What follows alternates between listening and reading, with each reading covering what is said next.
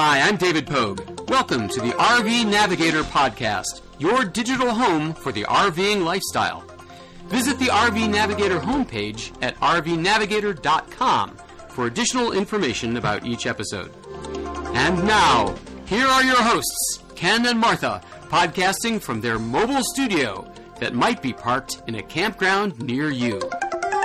Well, I've got my radio voice ready for this month's podcast. Hello, this is Ken, your RV navigator. and Martha the co-pilot, and we're talking to you from our away from home studio, but in a slightly different location because we've moved from the Space Coast opposite the NASA Space Center to the Treasure Coast. This is the Treasure Coast? I'm Ooh. not sure why. I'm guessing pirate treasure, but it needs to be Googled. And the Treasure Coast is located where? Uh, we are in the Jupiter, uh, Florida area. Florida.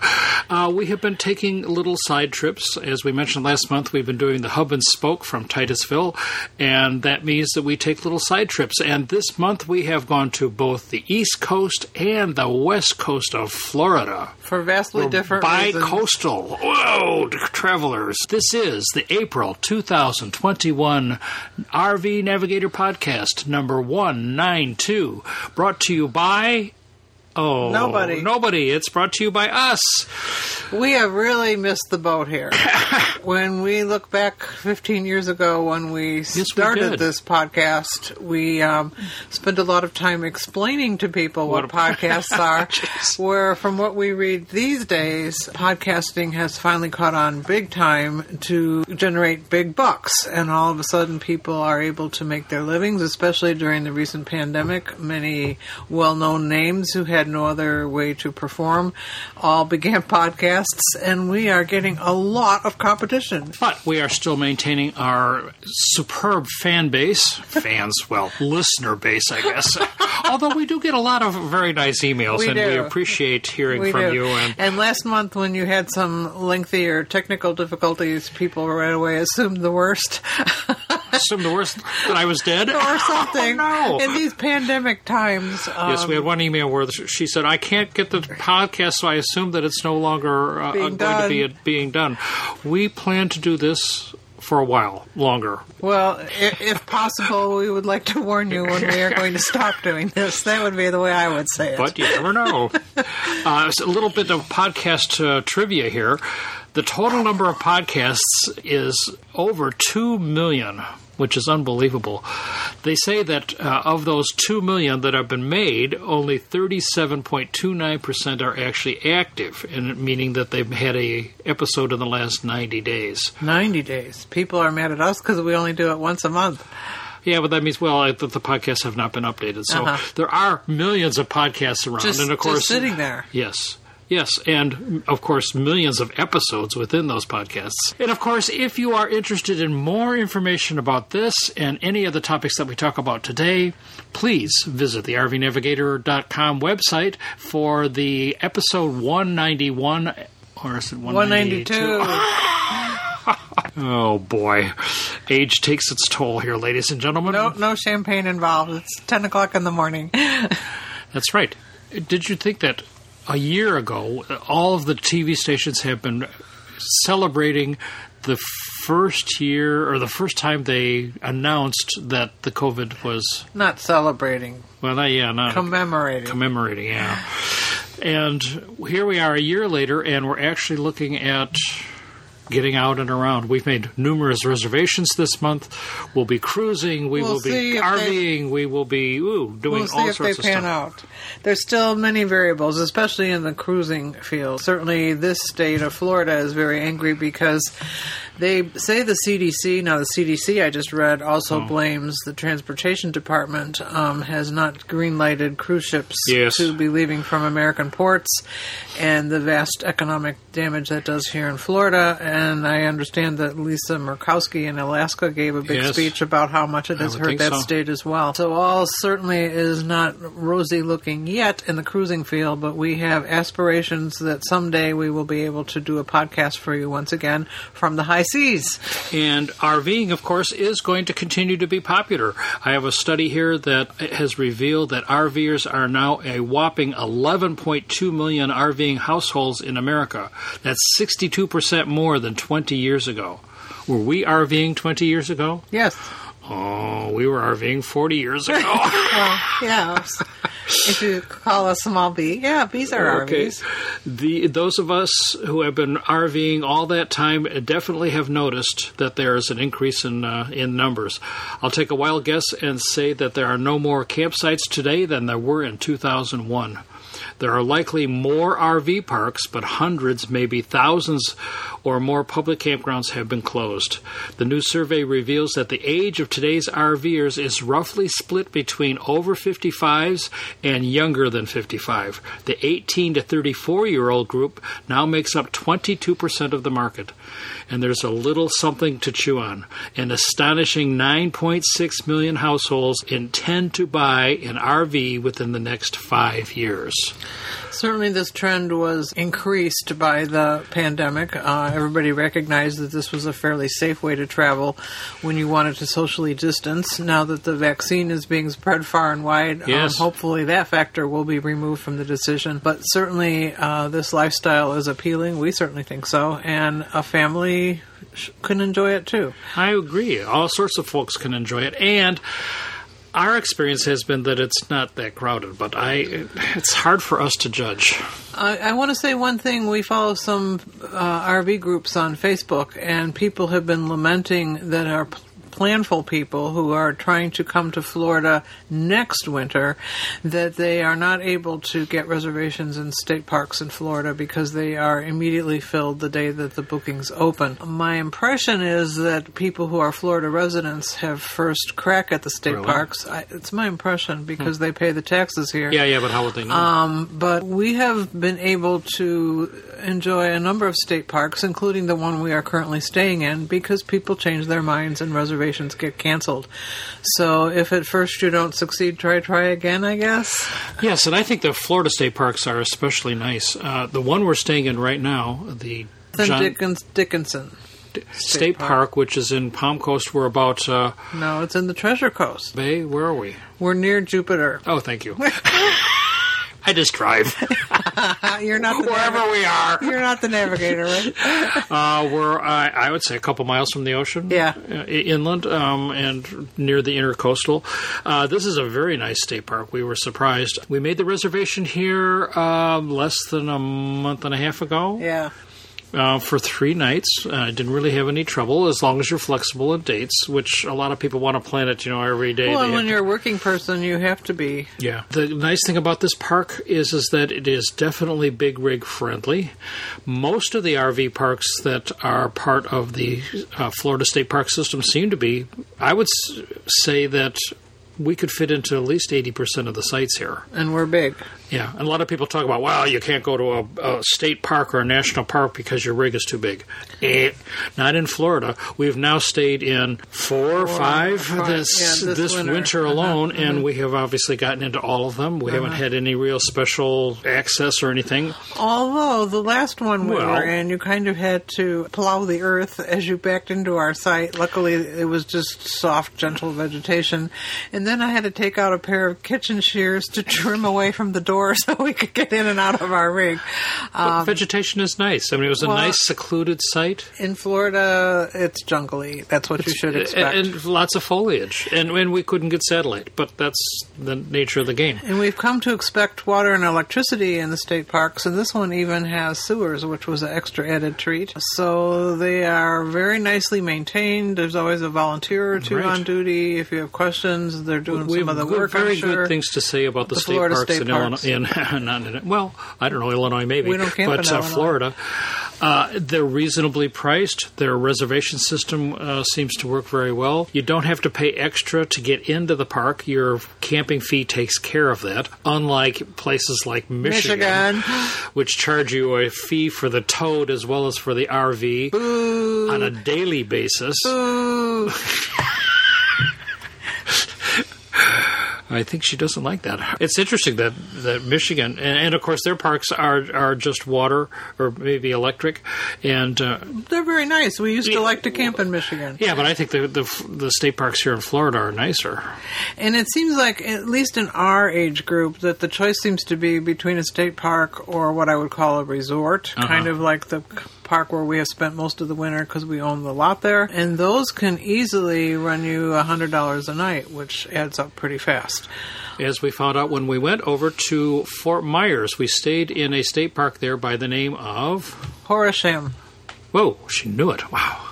Koreshan, like David. Koresh. Kor- State Park, which is in Fort Myers, and once again very close to the ocean, and a nice state park. Uh, and also, these state parks have a lot of sites. Uh, this one did too. And we were there to get our diamond shield removed, which we will speak about in a minute. But at the state park, uh, we were paying twenty-eight dollars a night for water and electric, and it we were able to get into, I would say, probably seventy-five percent of the sites there. They were a little bit more uh, overgrown Enclosed. so you definitely couldn't see your neighbor. But uh, they, once again, it was a very nice park on the west coast, which we found to be dramatically more crowded than the east coast. It's my impression that people from the Midwest, where we are from, tend to go to the Gulf side because it feels a little closer. It probably is. And people from the East Coast tend to come to the Atlantic side. But that's only part of the picture. Um, unless you get fairly, fairly far south in the Atlantic side toward Miami, uh, there are many places that are not so full of people, I guess Yeah, is what I yeah. want to say. Traffic is really bad on the Gulf side, all up and down the coast. Uh, it's not that we're not used to traffic. We're from Chicago. We, Yes. we know we know traffic. Do we ever? And certainly because there are more people there, the retail and shopping and maybe cultural activities, if, if it's not a COVID year, are better over there. But I really like the uh, wide open quietness of the Atlantic side. And you can go to the beach staying. for free. Yes. Which we found out uh, you don't get to do on the west coast. All of the On the beach areas are Gulf- all controlled Gulf Coast, yeah. on the Gulf Yeah, Coast. yeah. Uh, the Gulf Coast maybe has warmer water for swimming, but This time of year, probably it warms up more quickly. water temperature 70 anyway. And I think the weather over there is about the same. Mm-hmm. So that's not really much of an issue. But we just like the the Atlantic side, the, the East Coast, a little bit better. And uh, if we're not near Miami, so we don't get into the Miami traffic. Miami's its own Or little Lauderdale, enclave unto itself. Palm a big Beach. city. That's yeah. where it's getting more busy on the Atlantic side, but that's pretty far south. Both of them are expensive. I think you can find hundred dollar a night RV parks No on, both, problem. on both sides. So we stayed uh, over there for a couple of nights. Uh, we enjoyed the shopping, which is better on the on the Oh, west Gulf coast. side, yeah. Distance was about uh, three and a half hours, close to two hundred miles. Well, we didn't come straight across. We came We further south yeah, also. Yeah. We had to go through Orlando, which is always a mess. But Orlando has some of the screwiest traffic around. anyway, uh, we were there to get our diamond shield removed. And I think we talked about this in a previous podcast where we had aspirations of doing this job once again ourselves, and we actually bought all the materials which we that we, talked used about, last yes. time to do this job. And then Ken discovered a man who had a company called Ugly, Ugly Shield. and his full time profession is to remove the diamond shield from people's coaches, which keeps him busy. Day after day after day after day, it sounds like. yes, they've done 75 this year. We were number 75. And while he used to have a, a, sticks and bricks uh, place that he worked out of, he concluded that since this is a job best done in the fresh air, uh, they would he would have people come to campgrounds near where he lives anyway and do it outside and not pay rent for his business, which worked out well for him, but meant that we were spending hundred dollars a night to stay in the campground. And of course, the campground says, okay, it's it's not uh, noisy and it's not uh, obtrusive, uh, so that they can work on the front of your RV and not really bother the neighbors. Yeah. And the campground, I guess, kind of enjoys that because if he's done 75, that's 150 nights of RV camping that, that have been paid for by his customers. So we went from a $28 a night campground in the state park, which was treed and you know spacious and stuff, to a $100 a night resort, which had all sorts of sporting activities, you know, pickleball and tennis and and uh, bocce and all those things. They usual. fishing. It was it was on a river,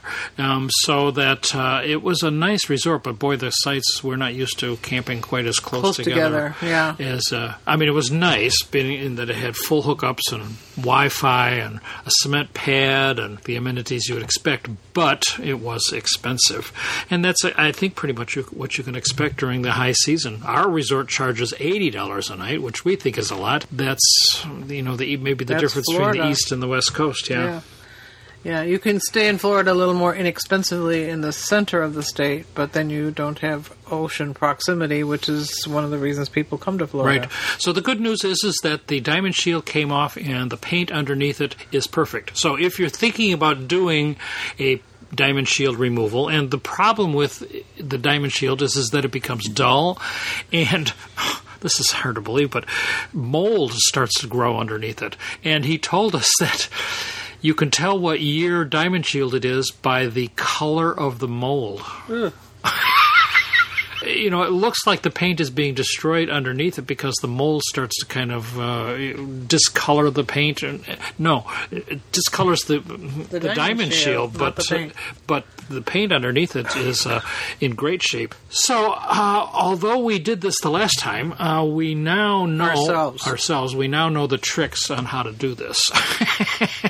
and I would probably not hesitate to try it ourselves, although it did take three people the full day to do it. They worked hard. They worked diligently all day, and they pretty much guaranteed that the paint would be in good shape when they removed it. So that was, uh, And it was. and it was, yeah, absolutely.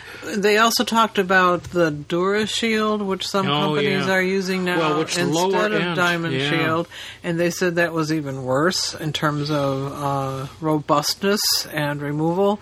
And then they said the one they're using now is a micro something. Yeah, I don't know. I think the takeaway I got from this is if it's an option on your RV, don't bother.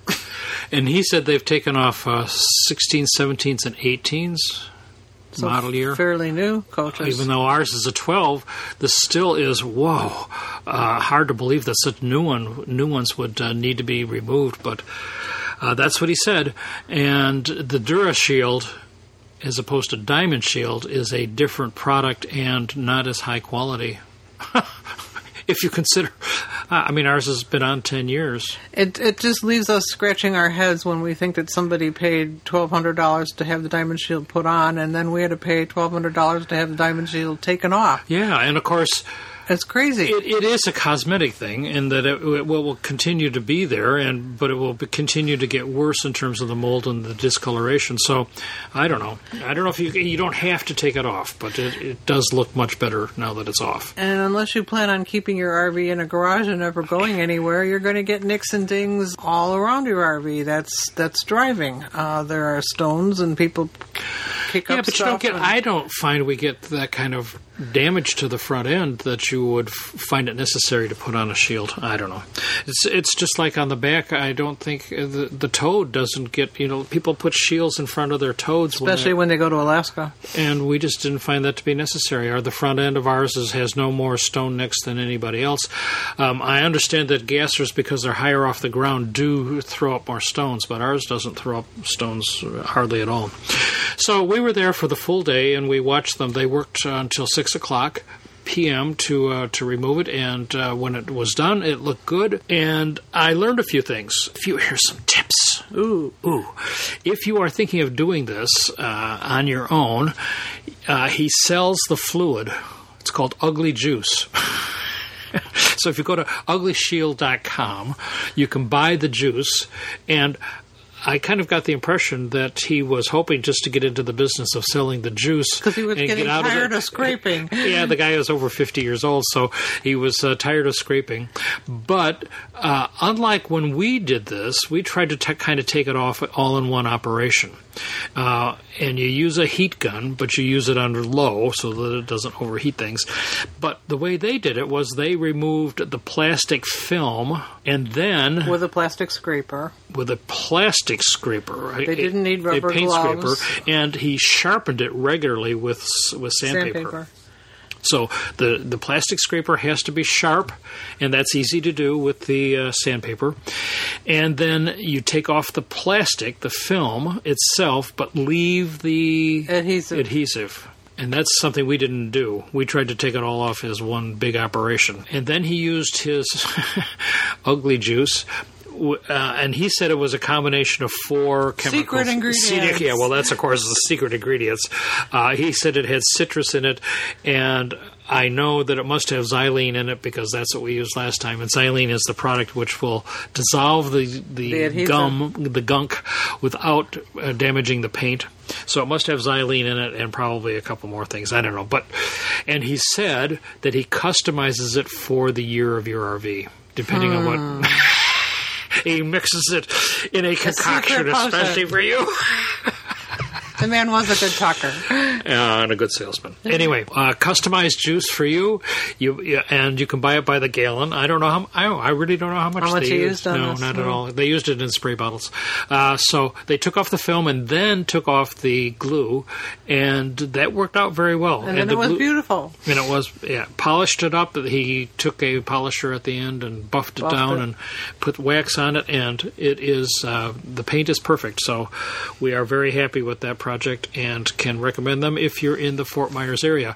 We asked him if he was going to franchise it or move outside. He said, "I got so much business. There's just no reason to do that." And again, for those of you who don't listen regularly, our coach is a 2012, and our Diamond Shield could have People don't listen to us regularly. could have stayed on our coach for another year or two. It wasn't terrible yet, but we had um, Well- time and opportunity this year, which we may not have in the future. It'll stay on forever. But Right. we, we've seen them where the ours had not started cracking. That's what I'm saying. It wasn't really awful looking yet. Yeah, a lot of people wouldn't have noticed it, but when you pointed out the the mold and stuff underneath it, it was I'm definitely there, that- and it's all gone now. I'm saying that in case people have uh, coaches that look pretty good at the moment and are wondering when they're going to start having problems. Um, and I suspect that if you keep your coach Yeah. under roof, um, it would last longer. Isn't some of it some sun well, damage? we've I seen would some. think? We, we've seen some of the newer coaches. They seem to have a very nice shiny coat on them, which is impressive and good. And I hope that that yeah that makes a difference. Ours has to be stored outside, so we are stuck with that uh, particular situation, and we just have to pay the price, I guess.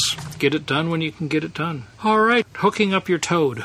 When you discovered this, this it was an article and a video, I think, Yes, was it on the internet. You kept laughing. I mean, I found it horrifying because my my job in the hooking up operation is to disconnect the engine uh, so that we are towable.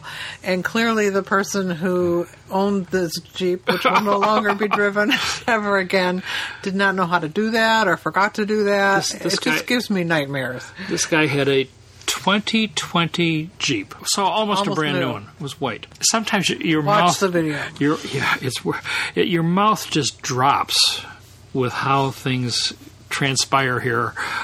I guess novice RVers. I don't know. Well, one of the rules always is when you are hooking up, don't talk to anybody because it's very easy to get distracted and not do all the steps that are necessary in this operation. And whereas if you forgot to connect a chain to the outside of our towing apparatus, mm-hmm. we would probably notice it. But if I didn't disengage the engine properly, there's nothing to see.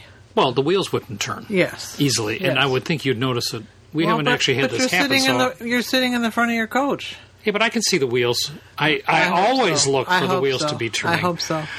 And I remember being in a caravan once where somebody forgot to do that, and they were parked They were- on soil, and it looked were like they were plowing. Their the wheels earth. weren't going around at right, all, Right. so- It was a very dramatic moment for me to um, understand what the problem was. So we'll talk a little bit more about the details of hooking up your toad or what you need to do to do that in just a minute. But I, I looked at these pictures and I, I, I, I couldn't tell what I was looking at. You got to go to the website to look at this.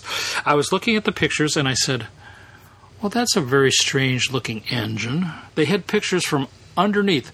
These the RVer had apparently taken the vehicle to, to a mechanic had the, because, vehi- had the vehicle taken to a mechanic. yeah, towed to a mechanic because there was something wrong with it. It wouldn't go. and it wouldn't go. And the mechanic, his mouth dropped also because the picture was from the underneath. They put the car up on a lift apparently, and the car, the picture was from underneath, facing up, underneath the engine, and you could see See, keep laughing. This is you could see the cylinder heads and the valves Are you saying what I'm thinking you're saying? How could you possibly see from underneath the engine, looking up through the chassis, how could you see the cylinder heads and the valves? Well, there's all there's the crankshaft, there's the oil pan, the cylinders. They were all gone. Vaporized. Can you imagine that? They were all gone.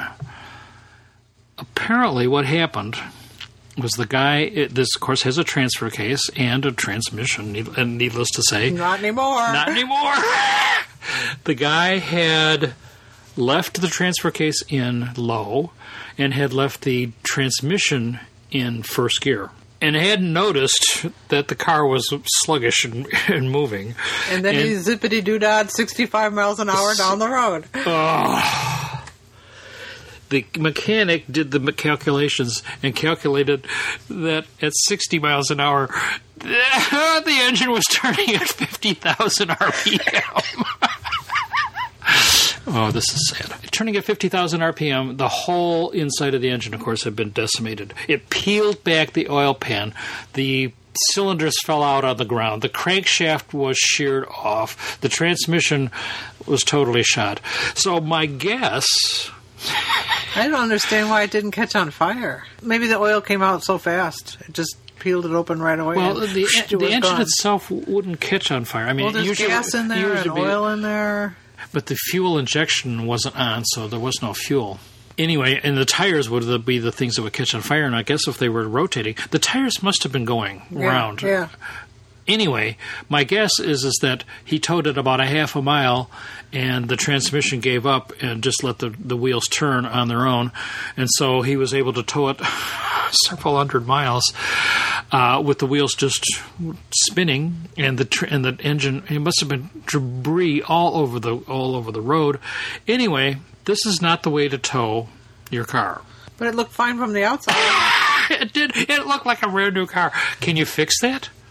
You would need to buy a new engine, wouldn't you? Oh yeah, And a new there's a engine, lot of other and a transmission, and Yeah, the transfer stuff. case, and so uh, we do tow four down, Scary.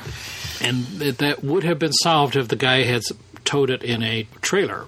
We prefer to tow four down because we don't want to have the trailer left over once we um, get to our destination. So, how do you tow it correctly? Doesn't it depend on the car? Yes, it absolutely depends on the car. I push a button. She pushes a button, and how do you leave the transmission? While I'm pushing the button, it's in neutral, and then I put it in park at the end. And why do you put it in park? That doesn't seem to make sense at all. I do it like a recipe. Step one, step two, step three. I've had several people ask and say, "What? You don't leave your transmission in neutral?" And the answer is no. Under most situations, I situations, think I'm well. While I'm doing this, I have the engine on. I'm not sure if the engine would turn off if I didn't put it in park because I've forgotten and it just keeps running. really. I think so.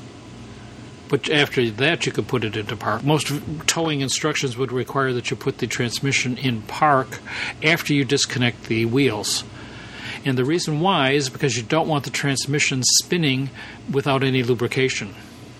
So by putting it in a park, the transmission is locked, and because we have a transfer case, we put that in neutral. That disconnects the wheels from the transmission, and everything will spin uh, freely. Which is the advantage of a Jeep, by the way. Also helpful to me, who knows nothing about any of this, is that on the dash I have a display which tells me that something has happened. So I always because watch ours for is that message. ours is all electronic. Now, when I reverse the process to get it ready to drive once again after we've arrived in the campground, um, when it re-engages, it makes this big clunk. So it's kind of dramatically, clunk. yeah, letting me know normal? that that's what it always does.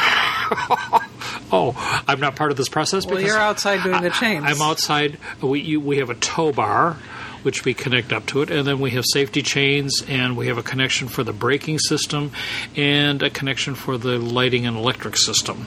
So we have two cables that go to the car. We have the tow bar itself, and then two chains, and the two uh, umbilical cords. So that makes it, it, it. How long does it take us to to hook up? Less than 10 minutes? less than oh a lot less than 10 minutes Yeah. I, yeah, I would say five, Five minutes, or so to hook up and we're ready to roll and as long as you follow the correct procedure. Not have. And don't Oh. have conversations with your fellow campers while Yeah, you're doing this. that's It's very important. I can't emphasize that enough because you have to be very methodical. If you miss a step, you'll end up like this guy did with a see-through engine.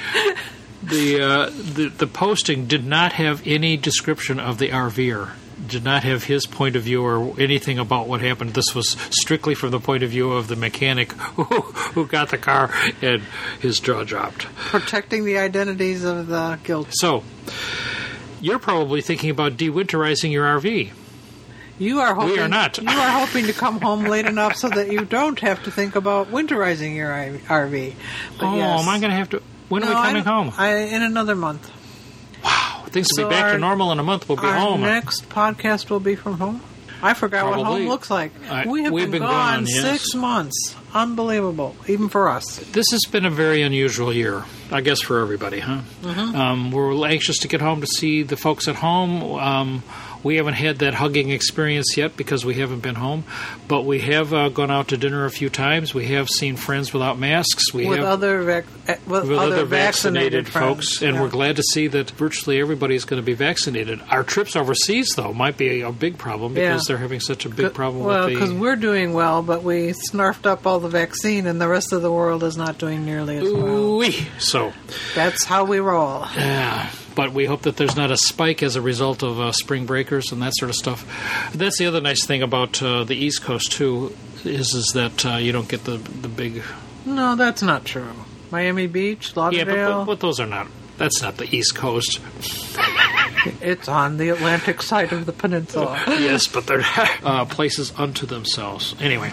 So finish talking about winterizing or Yeah, well, that's what I'm talking about here. Okay. This is your article. For dewinterizing, obviously you want to get rid of the antifreeze, but other than that, uh, what should you do when you're starting to think about RVing for the summer again? Wow. you should check all your other systems for readiness and robustness. Just like we do at home when we uh, do the time change, you need to check the batteries on your, uh, Smoke on your smoke detector and your your CO detector and whatever other detectors you have that use batteries, you need to uh, to check them out to make sure that they're in good shape. It's bad when you're there and in the middle of the night the carbon monoxide detector starts to chirp because the battery goes bad. Voice of experience here. and then, of course, you've got that icky taste in your water tank from the antifreeze. So, what do you do about that? Well, I don't know about the icky taste, but you fill and sanitize it. And by sanitizing it, we mean put eight or so ounces of uh, liquid bleach, which into sounds the tank. like a wrong thing to do. But yeah, we've talked about this before, but this is uh, something you just kind of do uh, perfunctorily every year as you start off. And we keep water in ours most of the time, so I don't really bother to sanitize it. Uh, it has water in it, so we just leave it. And I sanitize it uh, once or so a year when I when we empty it and refill it in the spring. Check your fire extinguisher. Uh, most of them have a gauge or something that tells you whether it's pressurized. You never know when you're going to need it. We have three or four scattered around the motorhome. If they are powdered extinguishers, They turn into rocks. and you have to shake them and bang on it until it, you can feel the powder inside shaking. Looser, We're being loose. Yeah. We learned that from Mac the fire guy Yeah. when Martha that- did her test. And that means, I guess, that every so often you might just have to buy a new fire extinguisher if you can't get it to shake anymore. yes. Important. Uh, and then open, check your batteries. Make sure that they have water. Uh, use distilled water to fill your batteries. Ha, I did our golf cart the other day, and I put in a gallon and a quarter and six batteries. Ooh. Yeah, this is a problem. If your batteries are constantly getting low on water, that means they're being overcharged, and you need to really pay attention to them. Different chargers have different uh, profiles, and so they will charge at different rates. And if your batteries are constantly getting low on water, then you maybe need to check the charger to make sure it's in good shape. Golf carts are a different situation. um, in our motorhome, we have a three stage charger, which senses when the batteries are nearly full and uh, basically turns itself off to just a basic trickle charge once the, the batteries are full, so that they do not uh, deteriorate, uh, lose water on a regular basis. And of course, now we have AGM, so I don't even know whether it's losing water. But on the old ones, I knew that it's uh, that I I could go for six months without adding water. But I was very surprised my golf cart uh, took so much water, which means the charger uh, is probably overcharging them. So I don't leave it plugged in very much. I charge up the batteries and then unplug the charger, and that's made a big difference in terms of how much uh, Water I need to add. Yeah, so this is a critical factor. If you if you think your batteries are weak, it may be because there's little water.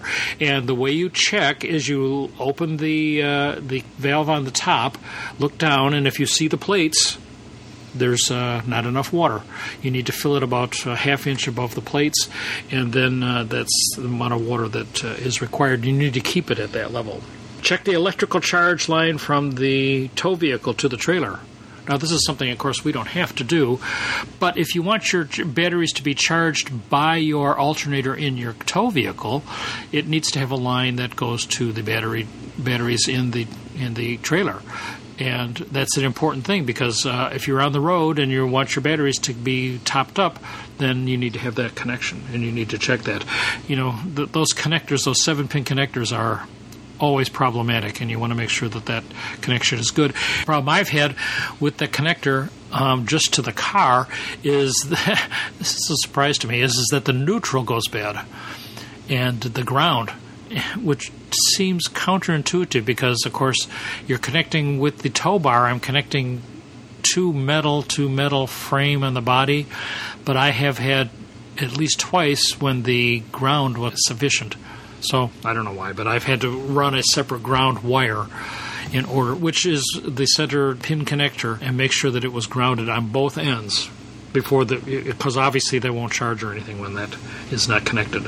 Check your tires, see how old they are. Look for damage on your tires. How do you tell how old your tires are? There's that secret code on the side that tells you the year and week in that year that they were manufactured. Ooh, could she go out and do that today? Probably not.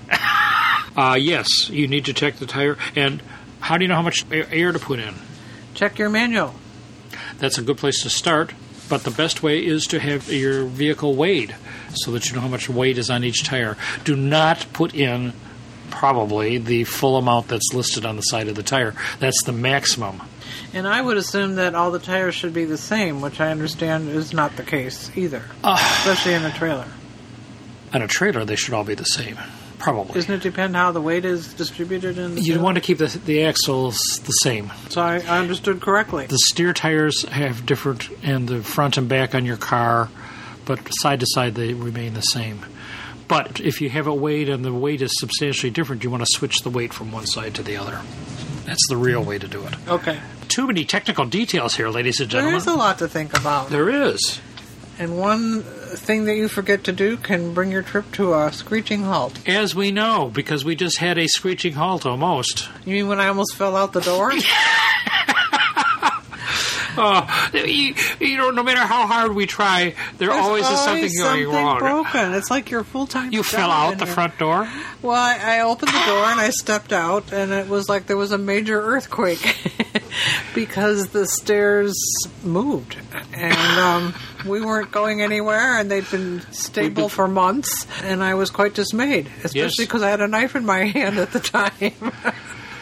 So now we find out that the connector between the motor and the stairs on our motorhome, the, the most of the time when you open the front door, the stairs come out and you step on them and you'll get in and out of your motorhome. And we have uh, four four steps, so it's it's quite a ways.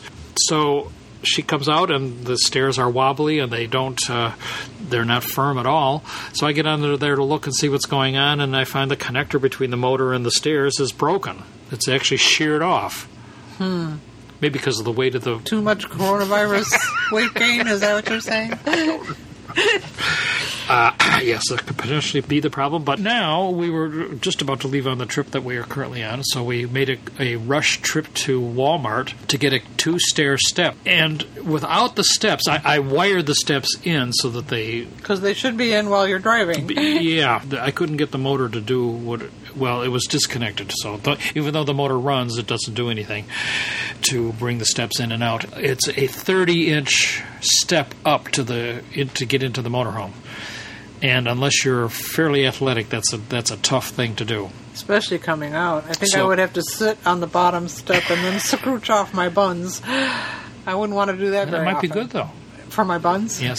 Maybe. Anyway, uh, so we went to Walmart uh, on a Saturday night run and and got a two step ladder that is now what we use until we can get back and get it fixed. So. What's that going to cost? More than you expect. And how long will it take?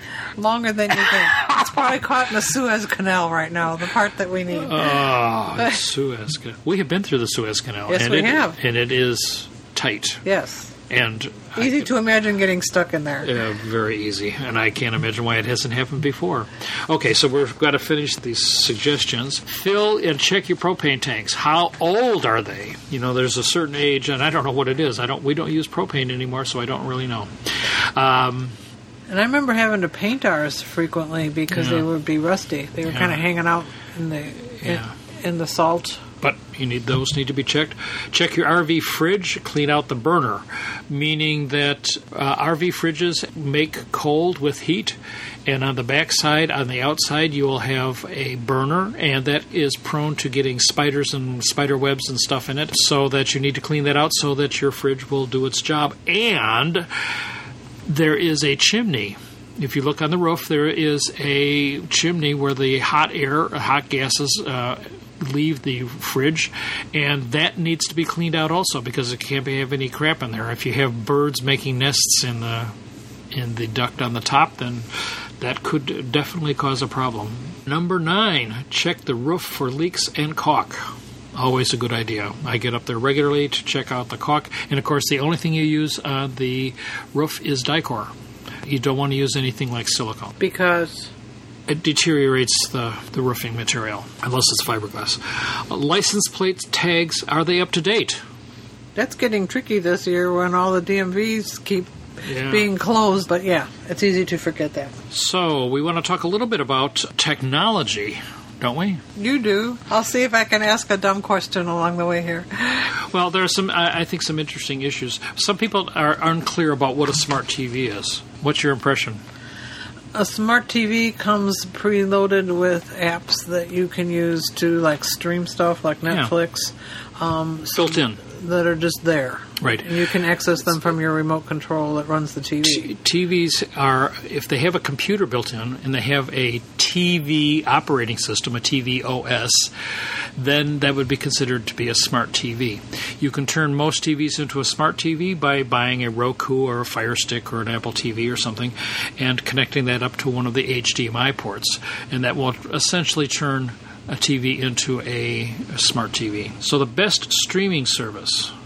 This has been a real conundrum, uh, certainly this year, as it was pretty impossible to access media out of your home, going to a movie theater, for example. Um, there seem to be more and more streaming services, or else I'm more aware of them because I'm looking for them. And I like to read reviews and then go watch something that somebody recommended. And there are so many streaming services now. It's really You could spend a bundle. You could. That's no question about it. and it's confusing, and you need like a master file. I, I'm running five or no real search. five or six different lists now. When I read Well, you a are review. List. when I read a review, I, I try to write down where I would stream that thing from, and um, there's so many of them now. It's really uh, in a state of flux. I would think they're going to sort themselves out eventually. We started with Paramount Plus uh, because I wanted to get some of the CBS stuff, but we canceled it right away. The year 2020 saw a deluge of pay TV subscribers sever their ties with their providers amid the coro- coronavirus pandemic. Around 6 million households cut the cord last year, according to an estimated estimate from eMarketer.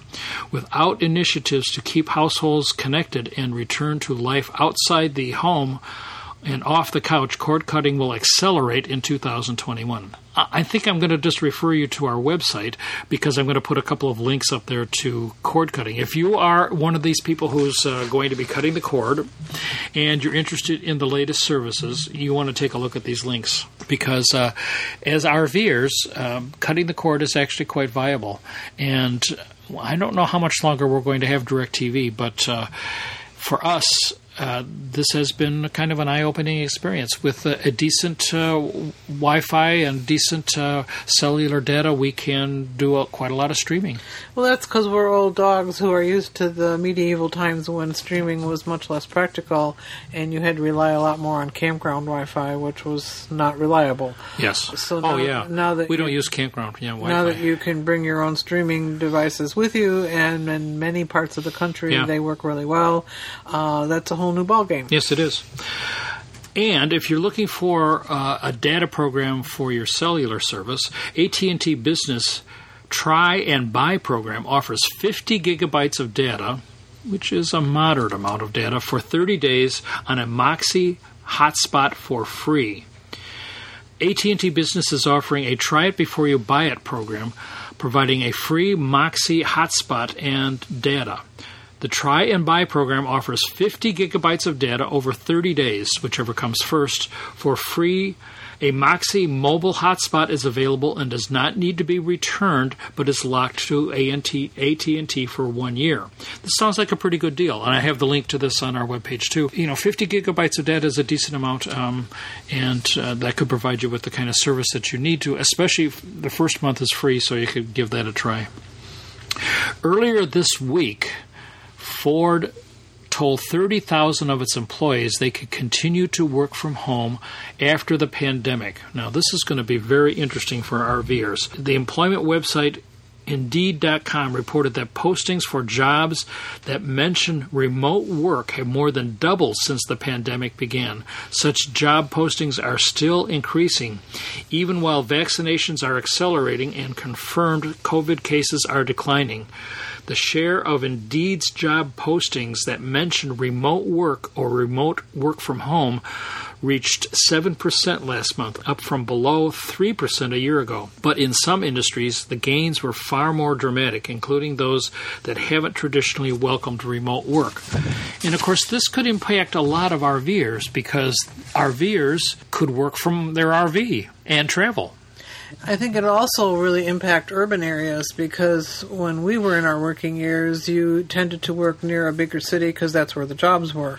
And now that you can do your job anywhere, um, and many more rural parts of the country are really suffering population wise, people have so many more choices about where they earn their living. So maybe it will cause Americans to disperse a bit more throughout the country, RVers in particular. And keep the traffic down. You know, uh, that this be and all the time people wasted commuting in their cars and the gas consumption, uh, it could really turn out to be a blessing. But it's a major change in the way we live and work.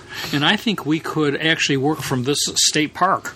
Um, if we were, if we wanted to, it's surprising that we seem to be re- quite remote, but the Wi-Fi connection through cellular data is actually quite good. And how do I know this? There are two parameters that you need to consider while you are looking at a data service, a cellular data service. One is the obvious what the speed is and generally considering 25 megabits to be about the minimum that you can use for your data connection. And they go all the way up to a gigabit inter- Ethernet. At home, we have 100 megabit. Sometimes it goes up to 150 megabit a second. And so that, that takes care of the, of the basic streaming and for your work environment. The other factor to consider is the ping time. If you use an app like Speedtest, it will give you the ping time. And the ping time is how long it takes a ping, a little piece of data to go round trip from you to the server and back. And that's measured in milliseconds. And if you have something that's less than 10 milliseconds, that's considered to be very good. And if it's in the hundreds, that's probably not good. And that's especially important for video, if you have to do video work on Zooms or whatever. Um, most of our cellular data connections are pretty good. They are in the 20 to 30 millisecond range, which is, is usable. But you want to uh, definitely check that uh, as you uh, are traveling because some spots will be much less than others. And of course, if you have much better upload speeds than download speeds with cellular data, that means that your connection is overloaded. There are too many people using it, and that could cause you slow ping times also. And many RV companies are actually thinking about making home offices or, or RV offices in their RVs. I'm thinking about why this hasn't happened before, and I'm remembering how big the devices that we used to use were. In particular, Oh, I'm yeah, thinking about true. printers and copiers, yeah, Um, and even the computers themselves. It's so easy to do big amounts of work from a laptop. You very rarely have to print anything these days, um, or you might scan it and turn it into a PDF. Um, Right. So you can make an office space in an RV that does not consume half the space of the RV. But, but I think they're dedicating some spaces to offices and they're putting green screens in For Zoom meetings? for Zoom meetings.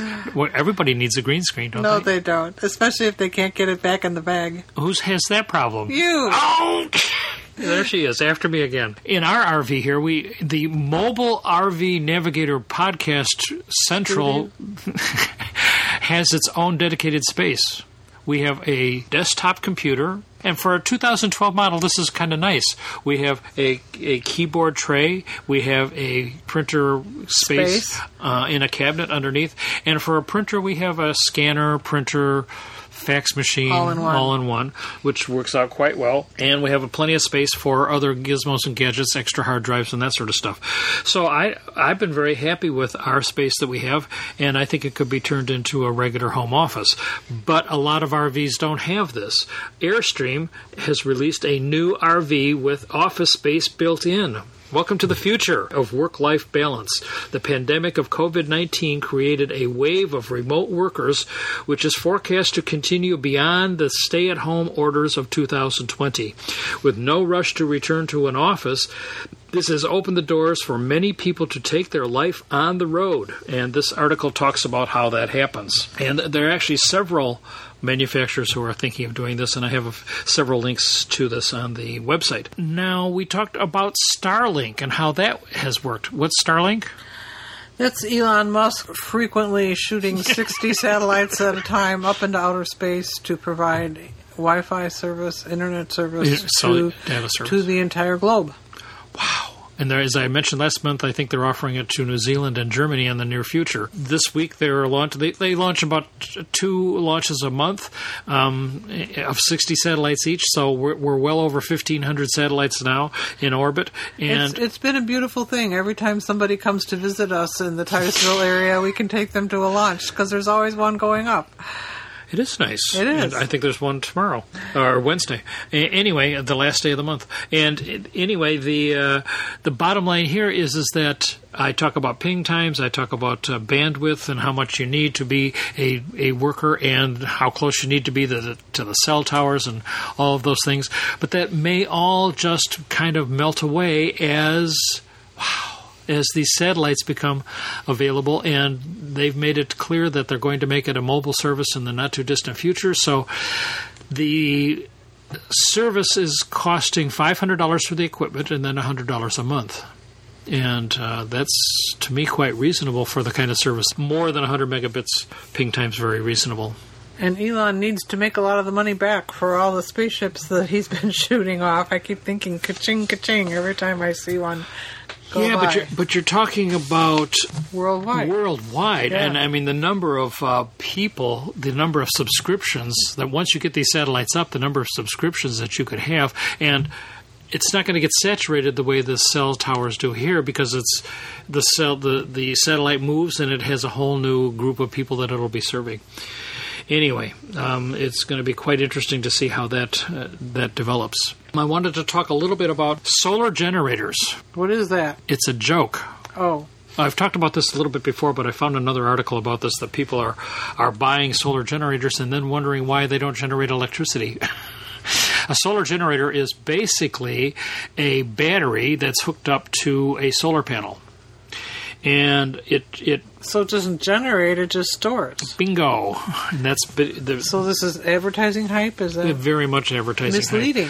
and they are fairly expensive. I mean, we're talking about uh, several hundred dollars in most cases, and it doesn't really generate any power unless it's hooked up to a solar panel, a portable solar panel, which takes days for it to recharge the battery. Why days? Your solar panel isn't big enough. enough. Someone on the RV forum asked about using a solar generator and a sewing with a Singer featherweight sewing machine. It's 125 volts, 200 blah blah blah, doable with a solar generator. First, what is a solar generator? A few definitions are in order, and I didn't make up the marketing hype, so as Elton John used to say, don't shoot me, I'm only the piano player. Of course, we all know what a traditional portable generator is. There's some kind of gasoline or diesel engine with pistons. Yes, I could build one from scratch if given a machine shop, appropriate materials, and enough time.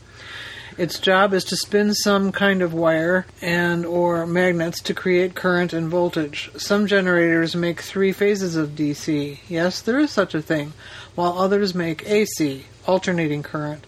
But as long as you put your gas or diesel in the tank, these portable generators will output 120 volts or 120 slash 240 volts of AC for days at a time. And that's important because it actually generates electricity. We were at Costco the other day and there was a 2,000 watt inverter generator for $345. Buy it. And if you don't take advantage of that, as opposed to getting a solar generator, you're crazy because that little generator won't make much noise and it's very reasonably priced and it makes power for as long as you put gas in it. And seemed very practical practical for anybody who's camping in something longer, bigger than a bee. Do you need a generator? Yeah, At probably times. you At do. times. And there's going to be times when you can take this little generator out, plug it in, charge up your batteries, and then you can use the batteries at your as you need to. Um, but it will run your sewing machine or your refrigerator or whatever you have for a considerable amount of time, but probably not the the air conditioning Or the But hair dryer. or the hair dryer. Eh, it might run your hair dryer. Oh, Well, that about takes care of uh, the month, I think. What are we going to be doing after this month? Sitting at home. Well, oh, af- no, after next month. yeah, well, af- in May, we will be home. Our future plans include an exciting stop in Ca- Gaffney, oh, that's South right. Oh, Carolina, they're going to get to hear all about our s- exciting stop in Gaffney. to give our motorhome a physical. Some people don't know about Gaffney. That's the home of Freightliner, where you go to have your motorhome serviced on a yearly basis. Or you Or go, fixed or or you go to Char- Charlotte, Michigan for, for Spartan. Spartan. But we are going to Gaffney, and from Gaffney we will be heading home. That's the Dodging big trip. dodging the spring storms. Whew, those rain that they've been having has been terrible. Yes. Spring storms, yes. So, dear listener, uh, we do want to hear from you. We love to have uh, some emails. Questions, We will be suggestions, we will be back next month. God willing. So, if you are so inclined and you don't want to hear any ads, uh, tune in to us in um, May 1st, and you will hear the next edition of the RV Navigator podcast. You probably won't see us in a campground near you unless you're going to Gaffney. Or unless you just happen to be at uh, this park this month in the next few days. But we hope to see you in a campground near us in the not too distant future. We've made it through COVID, maybe. Still had things to talk about in the RV world. Whoa. It's amazing. It's amazing. Thanks for listening. Happy travels. Stay healthy.